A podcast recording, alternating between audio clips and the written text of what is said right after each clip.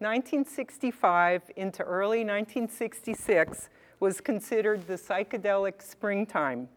Owsley acid hit the streets, and acid was not illegal yet until the next year. The seminal Red Dog Saloon opened in Nevada. That was like the first hippie environment. Family Dog started hosting shows in San Francisco. Ken Kesey's Merry Pranksters put on several small-scale acid tests in the Bay Area. And then there was the famous three-day one at the Fillmore, which Bill helped to produce. And then Bill had hosted his three wildly successful Mime Troupe benefits. So anyway, in San Francisco, there was a dance hall scene that became the scene. The major attraction was all of it. I mean, there was music, there were light shows, there was performance art, and there was the audience itself, and it was all just this glorious celebratory group. Here's what Jerry Garcia said about Bill when he met him at the acid test. And there is this guy running around with a clipboard in the midst of total insanity. I mean, total wall-to-wall gonzo lunacy. Everybody in the place was high except Bill. So with the success of his early shows behind him, Bill decided to throw his heart into producing concerts at the Fillmore. He was always driven to give everyone, patrons and bands alike, more than they expected. So it's no surprise that he embraced the posters wholeheartedly. The first artist to do posters for Bill was Wes Wilson. He was a partner at the printing shop that produced the Mime Troupe Appeal Party flyers. So I'm sure that's how he met Bill. He also worked making posters for the Family Dog, but said he found more freedom when he was working with Bill. So Wes was inspired by late 19th century art movements, such as Art Nouveau and the Viennese Secessionists, but he took the illustration and the lettering in a way not seen before. And I'm sure it drove Bill crazy that the text was hardly readable. But Wes convinced him that unreadability is what gave the posters intrigue. Besides that, everyone else was doing it. There were also Family Dog posters that were equally amazing. Wes created 62 posters for Bill by the time he stopped in 1967. They're amazing. Bonnie McLean was Bill's girlfriend at the time, and she was helping him run the Fillmore. She was also innately talented.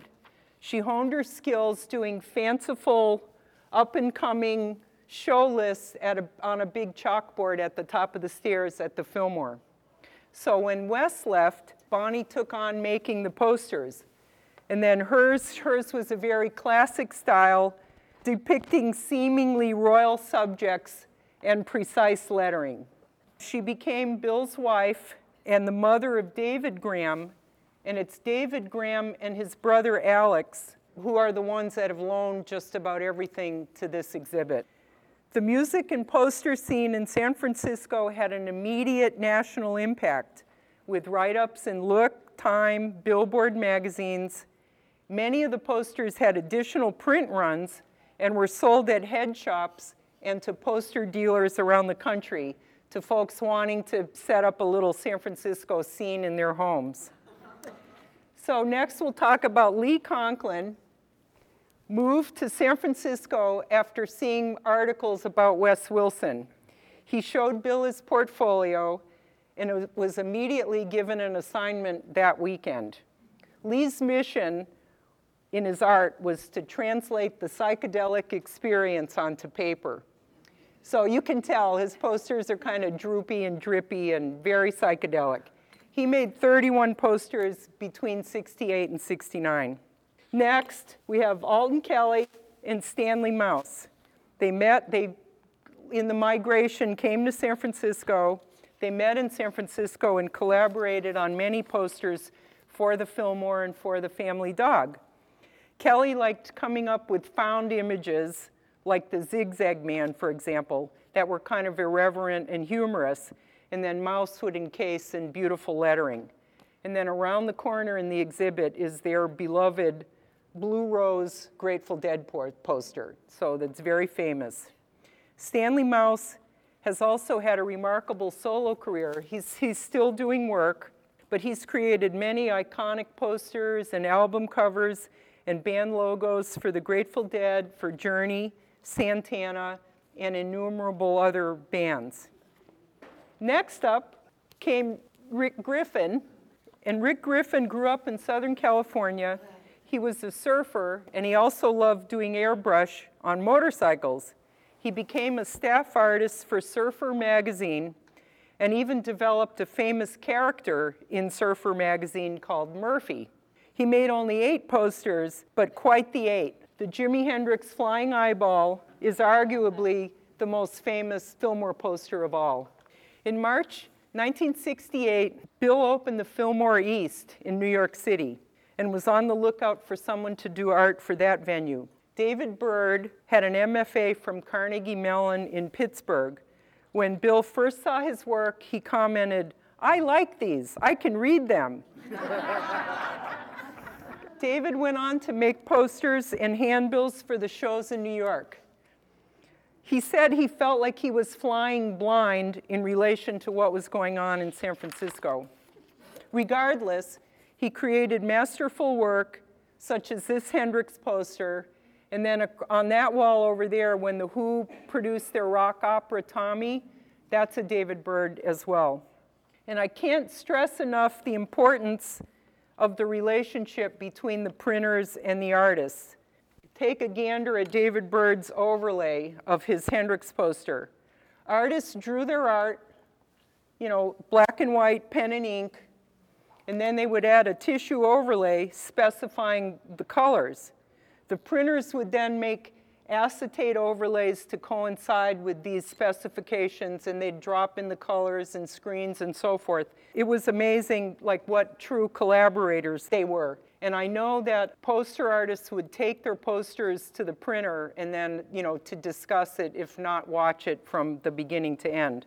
In San Francisco, most of the posters were printed at T-Lautrec Litho, which was owned by Levon Moskofian. The posters were printed on large sheets of paper that included matching handbills and even tickets for the show. 2 more poster artists I want to mention, David Singer and Randy Tutin.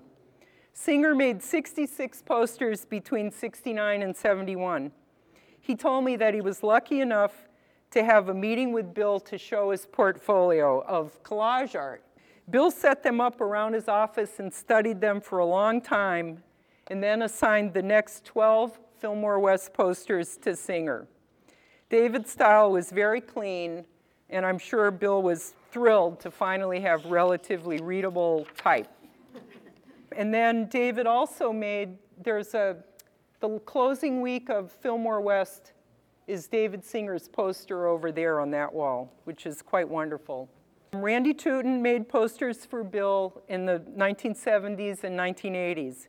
He told me he always dealt with Bill directly and that Bill was generous in letting him do as he pleased. Randy's Led Zeppelin poster featuring the large avocado is well known for its charm and its whimsy.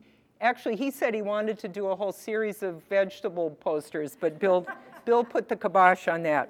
Randy also worked for years hand lettering newspaper ads that, if some of you were around then, I'm sure you saw them. Oh, and there are 2 additional Fillmore posters that I brought, thanks to D. King Gallery, loaned them to me. This one by Stanley Mouse, Bill told me one time at the Fillmore was his favorite poster. Now, what's recognizable about this poster? And then, this is my favorite poster. So a lot of the posters were up on our office, in our office on 5th Street. And then, I don't know, every day I was drawn to this poster. That's Wes Wilson. I just love this. I don't know, it's so religious to me. There were artists that I haven't mentioned.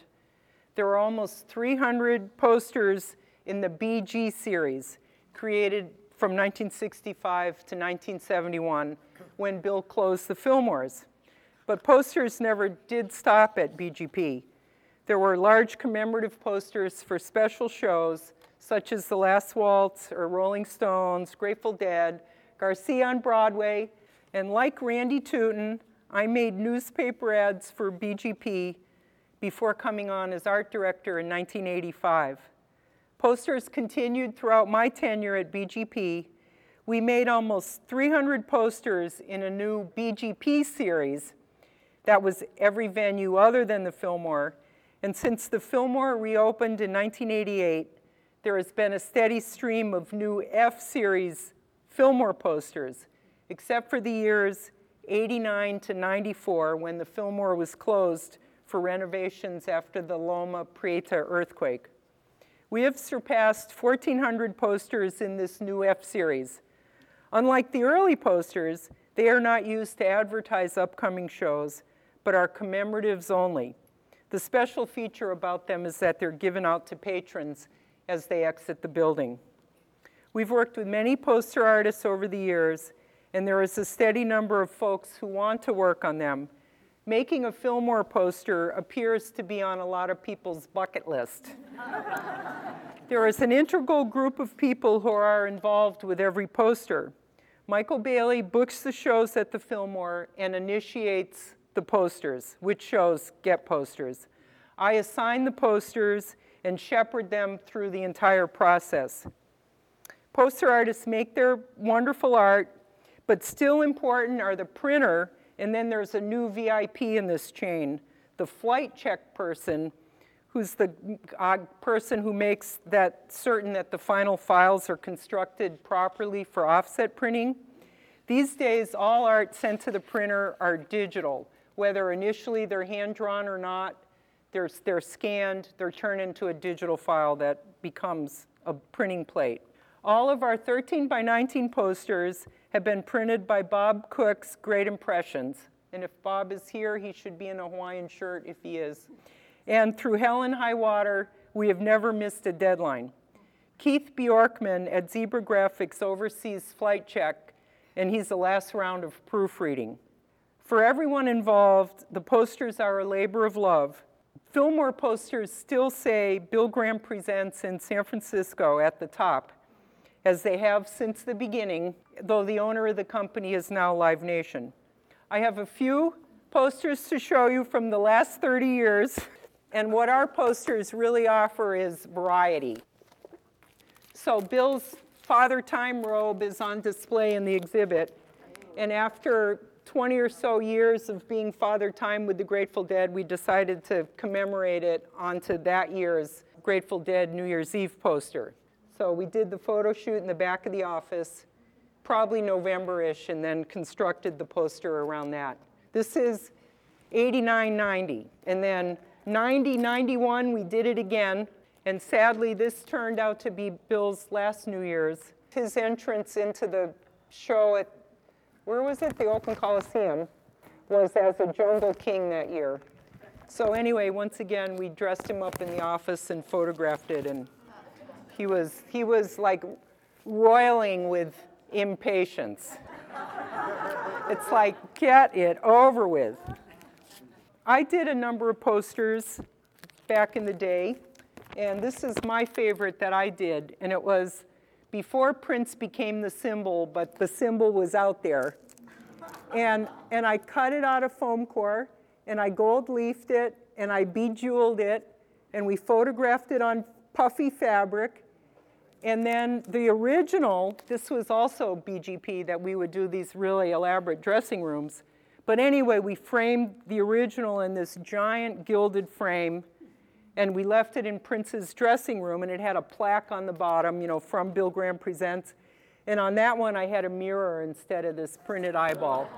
And it was such a thrill, he took it with him on, well, on the bus, I don't know. This is, now we put the year on it. This is 93.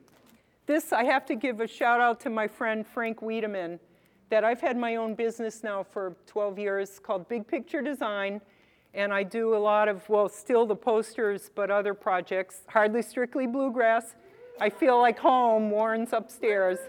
The main person I work with the most is this guy, Frank Wiedemann, who's an amazing artist and like can do all different types of art. But anyway, here's his Bjork poster.